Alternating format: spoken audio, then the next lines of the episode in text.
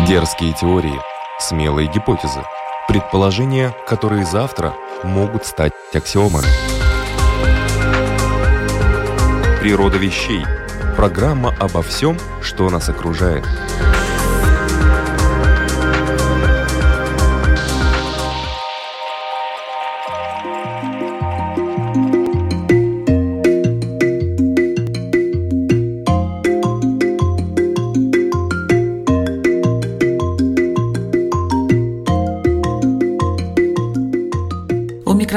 Людмила Вавинска. Приветствую всех, кто хочет знать больше о разных сторонах жизни и о природе разных вещей.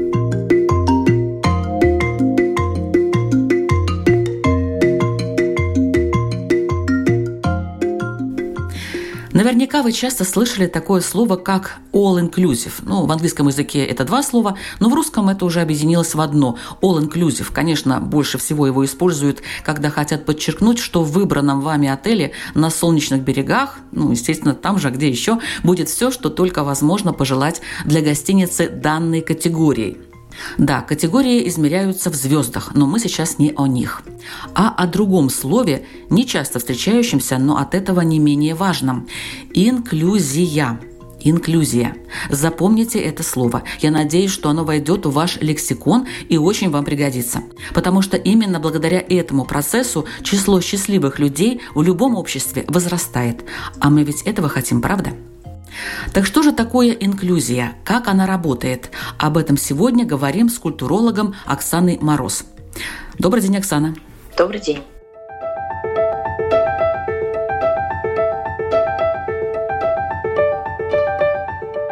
Кстати, почему ваш канал на Ютубе называется «Злобный культуролог»? Как-то вы этим словом, мне кажется, часть аудитории отсекаете, потому что некоторые злобных людей боятся. Ну, на самом деле, это такая игра слов и шутка, потому что я оглядываюсь вокруг и, смотря за какими-то культурными и социальными явлениями, очень часто злюсь и пытаюсь рефлексировать, почему это происходит, и это становится двигателем моих интеллектуальных каких-то процессов. Ну и кроме того, периодически, довольно редко, но тем не менее, на канале появляются такие критические видео, едкие, немножко ернические, иронические, которые, в общем, можно так или иначе приписать именно вот этому злобному культурологу. Ну, я, поскольку не стремлюсь за многомиллионными просмотрами, я, наоборот, очень хочу, чтобы моя аудитория это была люди вдумчивые, которые тоже способны к какой-то ироничности. А меня не очень пугает, что кто-то может отреагировать как-то негативно это названием? Наверное, часть своих работ, э, роликов, видео, клипов как их назвать, лекции, я их называю, между прочим, угу. а связаны как раз-таки с этим понятием инклюзия. Но надо сказать, что оно не особо распространено. А что это такое и почему она важна для общества? Но я бы сказала, что инклюзия — это ситуация, при которой в общество и в активную жизнь общества включены люди с самыми разными особенностями и возможностями. Чаще всего это слово вспоминают и используют, когда говорят, например, о том, что активную жизнь социума включаются люди, имеющие трудности с а, физическим развитием, хотя мне не очень нравится это словосочетание, то есть, например, люди с инвалидностью, люди с ментальными особенностями, и очень часто здесь возникают истории про инклюзивное образование, то есть про ситуацию, когда в школах учатся люди и нейроотличные, и нейротипичные, или про, например, какие-нибудь инклюзивные среды, городскую среду, которая доступна для самых разных людей самыми разными возможностями передвижения и так далее. Но мне кажется, что сейчас мы можем ориентироваться на более широкий спектр понимания инклюзии. Есть такая чудная активистка и правозащитница а, англоязычная американская Верна Майерс, которая говорит, что инклюзия очень тесно связана с пониманием разнообразия. Невозможно говорить об инклюзии каких-то людей, не понимая, насколько разнообразен наш мир. И она использует для объяснения этих связанных, но не одинаковых терминов следующую метафору и понимание разнообразия в мире — это ситуация, когда вас приглашают на вечеринку, да, когда вас не исключают из каких-то активностей. А инклюзия — это когда вас уже пригласили на вечеринку, и там позвали танцевать. То есть когда вас не просто признают как существующего члена общества, но привлекают к каким-то активностям на равных с остальными. Да. А вы танцевать не можете, например, да, потому что вы на коляске. Ну, вы не можете танцевать в привычном смысле слова. То есть с точки зрения большинства у вас есть какие-то особенности, которые мешают вам танцевать как всем. то есть не задумываясь пуститься в пляс. Но если мы говорим про инклюзивное общество, то в этом обществе существуют разные программы, которые позволяют вам, вне зависимости от того, насколько вы по умолчанию, по дефолту готовы и можете танцевать, применять эту практику. И у вас есть граждане, которые знают, как вас пригласить на танец, несмотря на то, что на первый взгляд вы можете отличаться от обычного танцора. Тут есть, наверное, вопрос еще к тому человеку, который будет приглашать. Может быть, он посмотрит, ну да, человек на коляске, ну как я с ним буду танцевать? То есть нет навыков. Да, инклюзия — это в очень большой степени не только про те сообщества, которых, например, исключают, и э, которым не дают возможности существовать на равных в обществе, но не в меньшей степени она и про условное большинство доминирующее, которое должно научиться принимать в общество людей, которые на нас не похожи. И не просто принимать, не просто их там ассимилировать интегрировать, а перестраивать общество с ними совместно так, чтобы в нем могли существовать самые разные люди самыми разными возможностями, особенностями, привычками и так далее.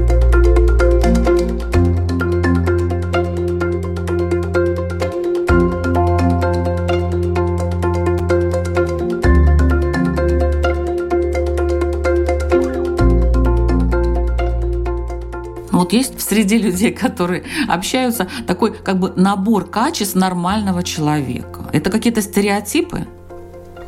Ну, я бы сказала, что здесь не просто даже набор качеств, и скорее это качество, возможности и привычки. Чаще всего, когда мы говорим про инклюзию, мы говорим все-таки о людях, которые, например, не соответствуют какой-нибудь медицинской или социальной норме чаще всего. Поэтому возникает, например, вот эта история про людей с инвалидностью.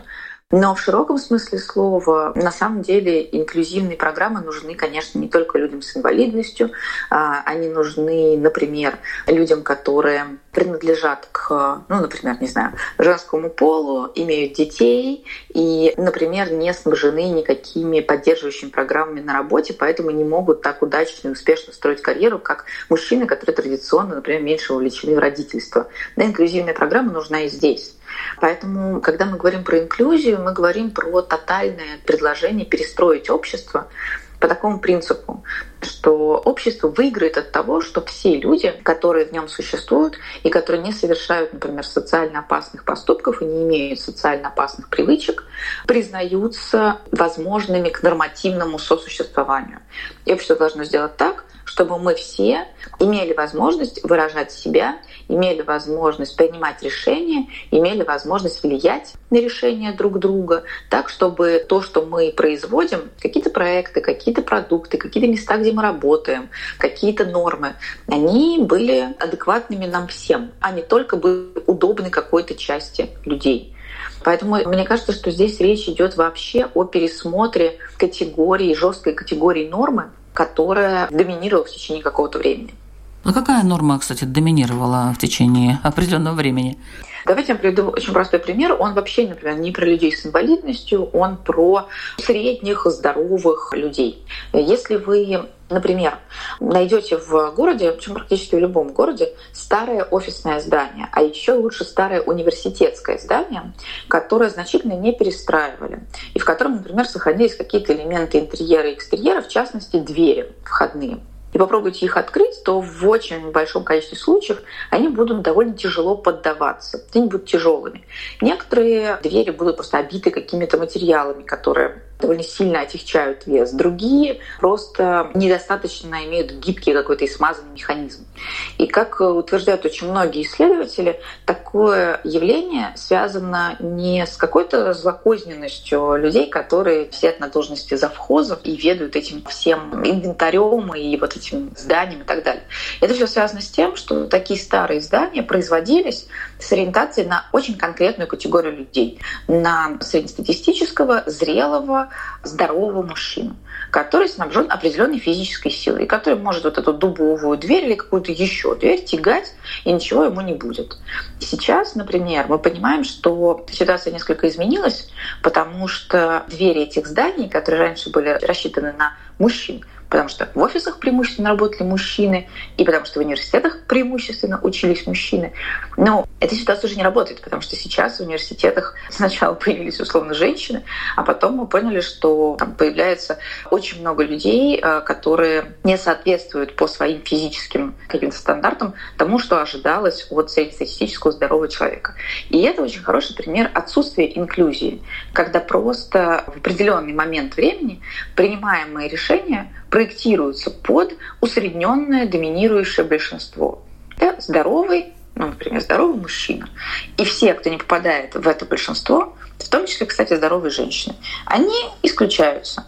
И когда мы говорим про инклюзию, мы говорим прежде всего про то, чтобы понять, в какой конкретной ситуации мы сейчас находимся, и что в этой ситуации считается, или кто в этой ситуации считается нормативным, а кого мы осознанно или неосознанно забываем, исключаем, не учитываем, чьи интересы мы не учитываем. И вот в этот момент, ровно в этот момент, с точки зрения там, адвокатов инклюзии, мы должны, ну, условно мы, да, которые находятся в ситуации, должны собраться, позвать представителей людей, сообществ, которых мы исключаем, поговорить с ними, понять, в чем здесь для них несправедливость, есть ли она, и придумать какую-то альтернативу положению вещей, которая не будет их дискриминировать, которая не будет их обижать. Природа вещей от малых до самых больших, от известных до самых загадочных, от простых до самых сложных – подкасте и на Латвийском радио 4.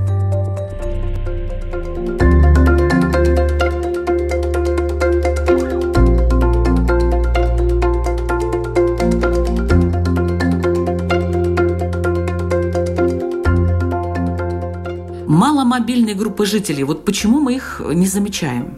Тут, наверное, нужно уточнить, кто такие маломобильные группы там, граждан жителей, потому что здесь мы можем говорить и о людях, например, на коляске, и о, кстати говоря, людях с колясками, в том числе о мамах.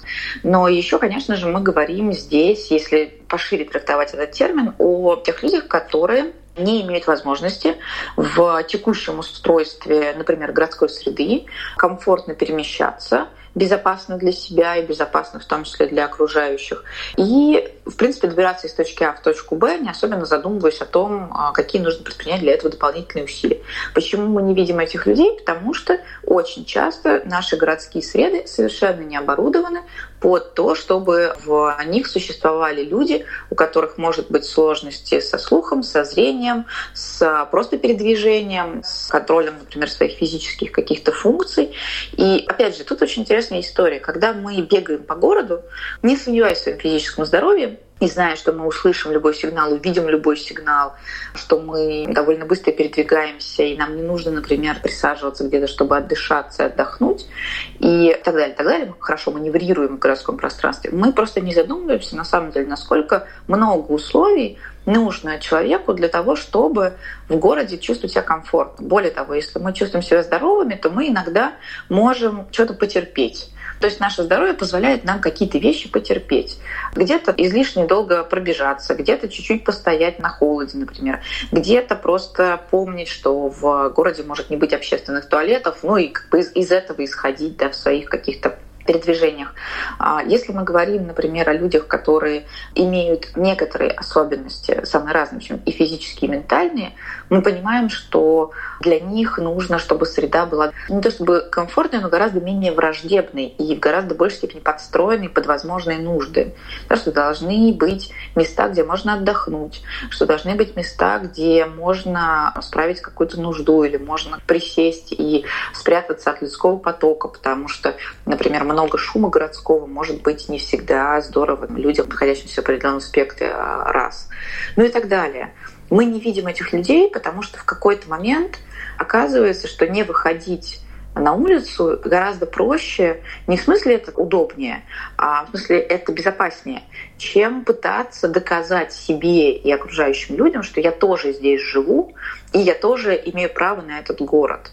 А, есть очень хорошая можно почитать заметки Лиды Маниавы, человека, который имеет отношение к благотворительной деятельности в России. И она сейчас опекун мальчика, который имеет довольно большие физические сложности. И у нее есть такая, мне кажется, персональная задача, в какой-то степени просветительская. Она рассказывает, как она с этим мальчиком перемещается по городу, по Москве, притом, заметим, по центру города, который, в общем-то, как кажется, было бы не очень трудно оборудовать под, в том числе, такие инклюзивные нужды. И это каждый раз какое-то дичайшее приключение, не в положительном ключе, потому что оказывается, что даже в случае, если учреждения, например, соблюдают де юре какие-то нормы инклюзии, на самом деле на месте у них отсутствуют очень важные компоненты, какие-нибудь кнопки, с помощью которых можно вызвать персонал, еще какие-нибудь штуки, которые обеспечивают вот этот комфорт передвижения. И в общем и целом она обращает на это внимание людей, потому что когда мы считаем себя привилегированно здоровыми, мы забываем, на самом деле, что мы привилегированы, мы считаем, что это нулевая точка для всех. И мы не видим каких-то сломов, каких-то неудобств, которые на самом деле и не будут изменены, пока не найдутся люди, которые будут об этом говорить. Да, вот те пресловутые пандусы, которые бывают под таким углом, что человек на коляске не может забраться на эту гору никаким образом. Ну вот кто-то как-то так это рассчитывает, наверное, считая, что ну давайте немножечко уменьшим то место на земле, которое займет пандус, освободим, так сказать, для другого. А вот человек пусть, ну вот ему уже сделали. То есть как бы формальность такая, формальный подход, вот у нас есть, пожалуйста, пользуйтесь, а можно этим пользоваться, нельзя, это тоже такой большой вопрос. Ну тут знаете, что очень важно? Вот в и активистском сообществе, и вообще среди людей, которые занимаются инклюзией, есть такая фраза «ничего для нас без нас», которая означает следующее, что если приходит в голову спроектировать какое-то решение для какой-то определенной группы, и известно, что эта группа отличается от условной среднестатистической нормы, то прежде чем что-то проектировать, нужно обязательно позвать людей, которые являются представителями этой группы, с ними поговорить, с ними вместе что-то придумать, потестить какие-то решения, потестить прототипы, если они есть, и только тогда что-то внедрять. Потому что в случае этих пандусов, я не могу это утверждать стопроцентно, но практически уверена, что это было инженерное решение, которое было основано из там, математических и прочих расчетов, но которое не учитывало непосредственно ситуацию, когда живой человек проезжает на настоящей коляске.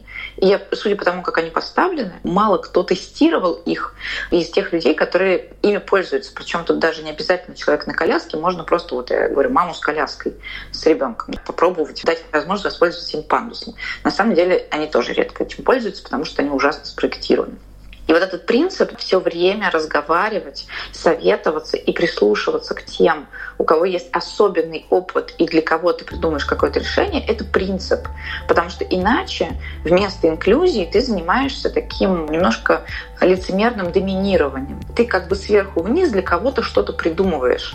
Но если ты придумываешь из своей оптики, из своего представления как надо, скорее всего, ты сделаешь неправильно и неудобно для людей, для которых вроде как ты стараешься.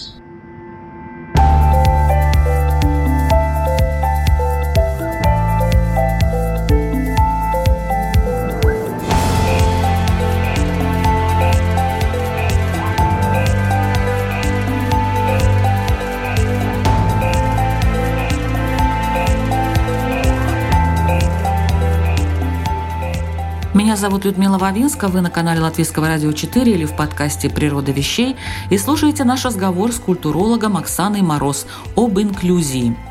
Что делать, как нам быть, об этом дальше.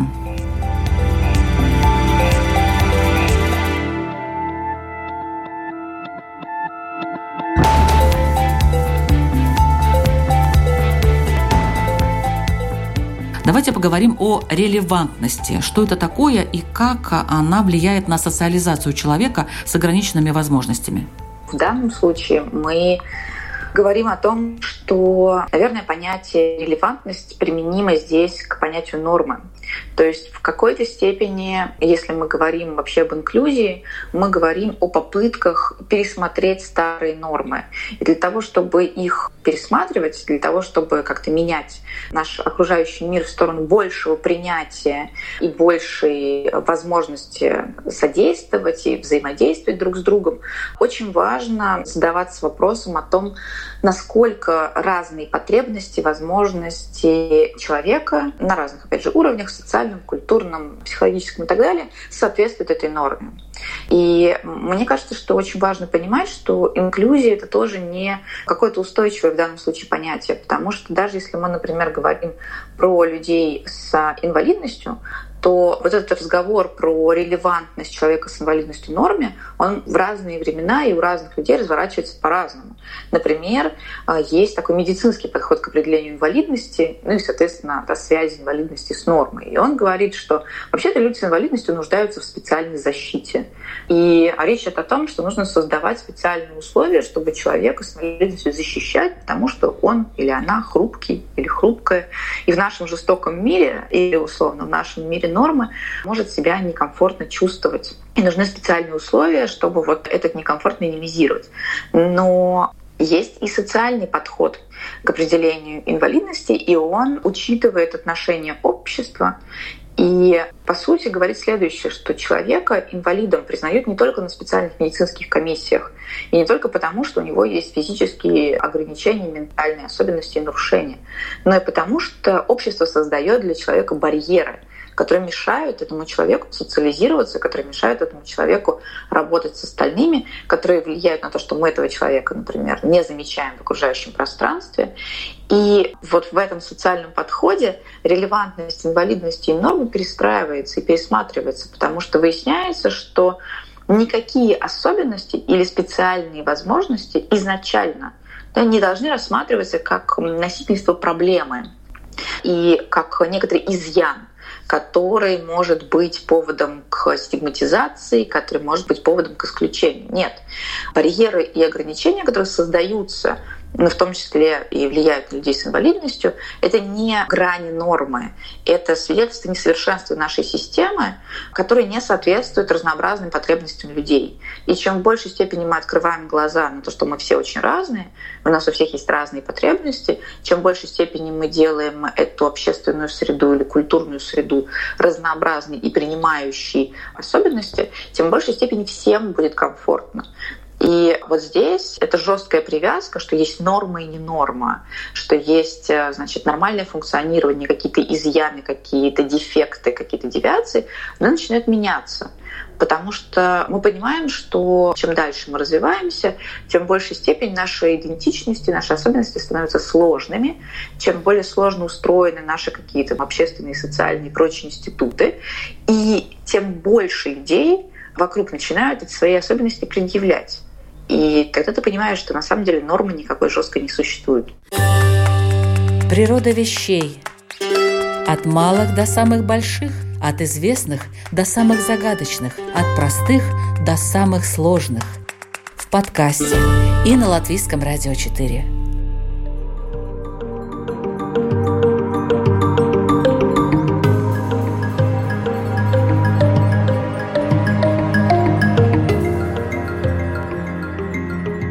Вот норматив и стигма. Стигма, я посмотрела в словаре, это знак, клеймо, негативная ассоциация человека с чем-то позорным, непрестижным, отталкивающим. Вот тут как быть?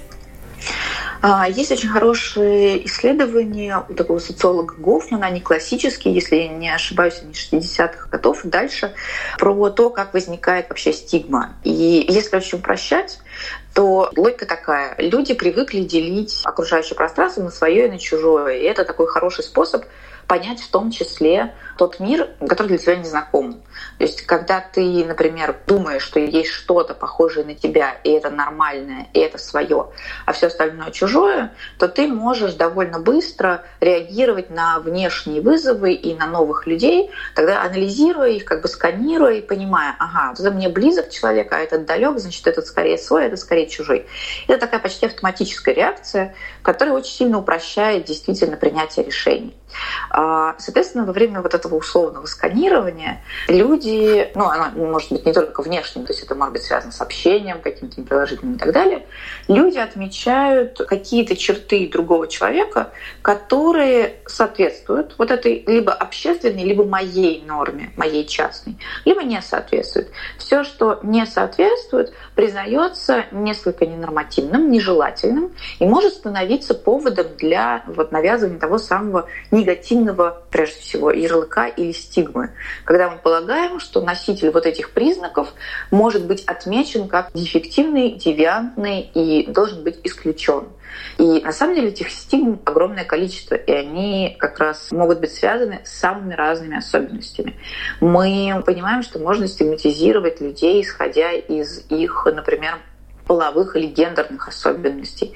Мы понимаем, что можно стигматизировать людей из-за возраста, когда, например, у людей в связи с возрастом либо довольно взрослым, либо довольно юным не получается найти работу, потому что им отказывают из-за того, что считают, что человек такого возраста не может выполнять работу. И это очень часто, эта стигматизация работает в голове, потому что люди принимают решения на основе своих стереотипов, на основе того, как они видят, например, взрослого или молодого человека, юного, исходя из какого представления о возможностях, компетенциях людей такого возраста, они исходят. Можно стигматизировать людей, исходя из их происхождения. Огромное количество этих национальных, этнических стереотипов и вся мигрантофобия примерно — это стигматизация. По сути, любой признак биологический, социальный, который есть у человека, может быть поводом к такой стигматизации, потому что у нас нет никакой общественной или социальной нормы жесткой. То есть у нас нет представления о том, что человек с определенными качествами — это стопроцентная норма. В том числе потому, что каждый человек — это существо со сложной идентичностью, и где-то вы как бы входите в состояние норм, да, и положение норм, а где-то нет. Ну, вот, например, условно, я, мне сейчас почти 35 лет, я, например, гражданка России, я занимаюсь каким-то интеллектуальным трудом, и вот по этим параметрам я вроде как, условно говоря, в норме, да, то есть я принадлежу к людям работоспособного возраста, я работаю, то есть я явно совершенно не поражена вот их возможностей трудовых, и я принадлежу к определенной страте, которая вроде как считается с профессиональной точки зрения нужный. Но дальше выясняется, что я женщина, и это один из поводов меня стигматизировать. Например, как женщину-водитель, как женщину на дороге. Потом возникает разговор о моем происхождении, которое может не очень быть связано с какими-то доминирующими этническими группами, ну и так далее. И вот здесь, в этот момент, как раз очень важно помнить, что у нас у всех есть разные особенности, за которые нас можно стигматизировать и исключить в связи с которым на нас можно навесить клеймо. Просто потому, что кто-то другой, например, человек, который обретен большей властью, считает, что именно это наша особенность, это что-то ужасное, что-то, что нужно изымать из общественного потребления, что-то, что нужно контролировать. И тогда мы сталкиваемся со стигматизацией.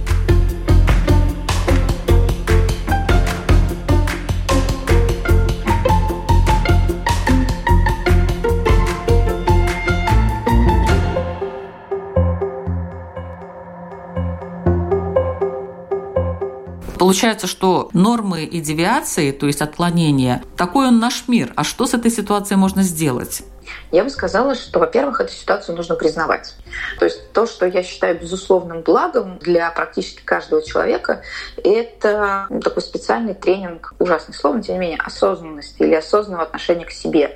Когда вы, что они есть, эти тренинги и тесты, когда вы вглядываетесь внутрь себя и понимаете, что вот здесь у вас есть стереотипы, вот здесь у вас есть предвзятость. К этим людям вы относитесь через призму своих представлений стереотипных и абсолютно несправедливых. Когда мы понимаем вот эти свои, что называется, bias, основы этого предрассудочного автоматического мышления, мы можем, взглянув внутрь себя, постараться с этой ситуацией поработать. Например, постараться побольше узнать о той группе, которую мы интуитивно считаем, в больших кавычках, не вполне нормальной. Постараться узнать про то, кто они, что они, как они живут, какие у них сложности, какие у них преимущества. То есть погрузиться в эту проблему, чтобы прекратить представлять этих людей по каким-то абсолютно утрированным картинкам, и попытаться увидеть в этой группе живых представителей с какими-то своими характерологическими особенностями. А дальше все зависит от того, на самом деле, чего вы хотите добиться. То есть если вы, в принципе, считаете, что быть носителем вот этих разделяющих стереотипов — это не ок, но вы не готовы дальше с этим ничего делать, то вот это всматривание внутрь себя, оно достаточно. Потому что в тот раз, когда вы столкнетесь с действительно представителями этой группы, вы будете уже готовы к тому, чтобы не сразу плюнуть в них, стереотип, а чтобы немножко обдумать способы общения и обратиться более вдумчиво.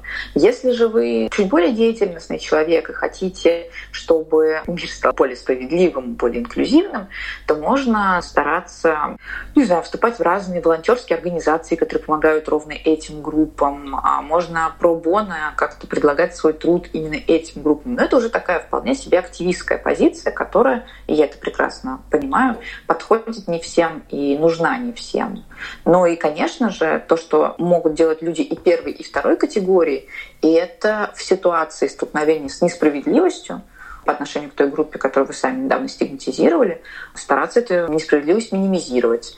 То есть вступаться за людей, которых несправедливо обижают, останавливать тех, кто является агрессором. Это выглядит немножко страшно, на первый взгляд, но на самом деле это такое добавление в публичное пространство, демонстрации, артикуляции той самой справедливости, той самой инклюзии.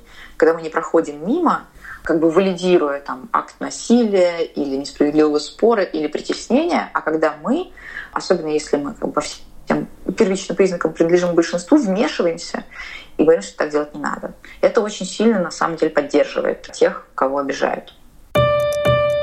Природа вещей от малых до самых больших, от известных до самых загадочных, от простых до самых сложных. В подкасте и на Латвийском радио 4.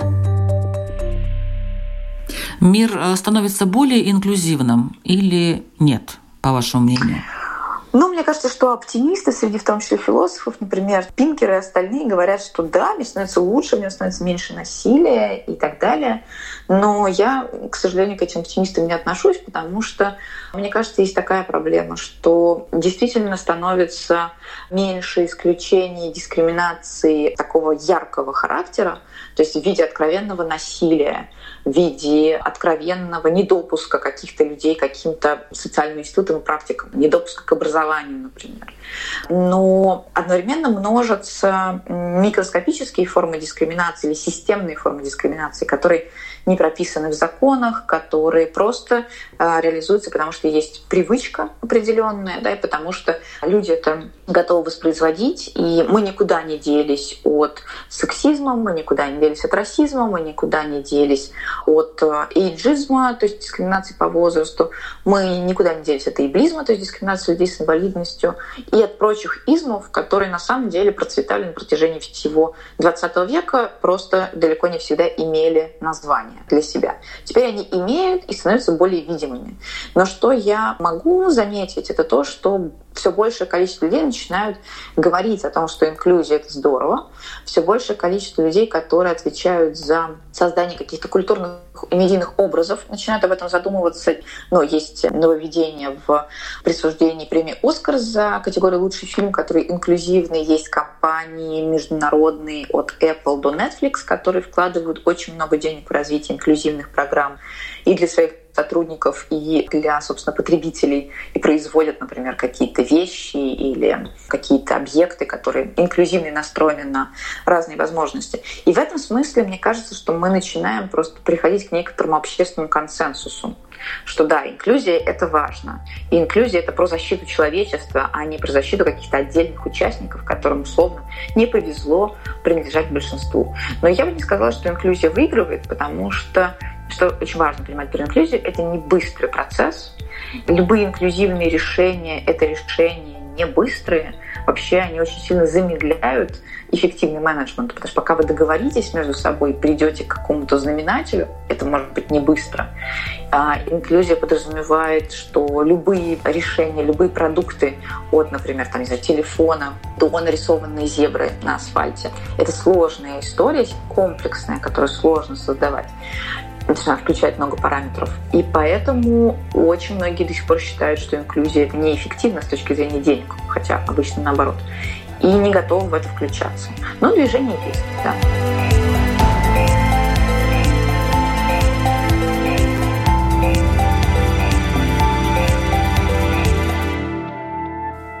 Это была программа «Природа вещей», которую подготовили Людмила Вавинска, Ингрида Бедела и Кристина Золотаренко. О методах и практике инклюзии сегодня рассказывала культуролог Оксана Мороз. Большое спасибо, Оксана, за столь интересный и подробный рассказ. Теперь я думаю, что многие знают, что такое инклюзия и постараются участвовать в этом процессе. Спасибо. Кстати, заходите на канал Оксаны Мороз под названием «Злобный культуролог». Там много есть чего интересного. Я сама регулярно его слушаю. Ну а что касается природы вещей, то могу порекомендовать вам, например, послушать о том, что такое популярная киномакулатура и вообще, как обстоят сейчас дела в кино. Об этом рассказывает кинокритик Антон Долин об азоте в атмосфере Земли, почему его так много, а мы им не дышим. Это поясняет геохимик Артем Аганов. Ну или, скажем, почему мы такие разноцветные. О том, как ученые объясняют цвет кожи человека, узнавал и нам рассказывал научный журналист, один из ведущих форума «Ученые против мифов» Александр Соколов. Компания хорошая, не так ли? Присоединяйтесь.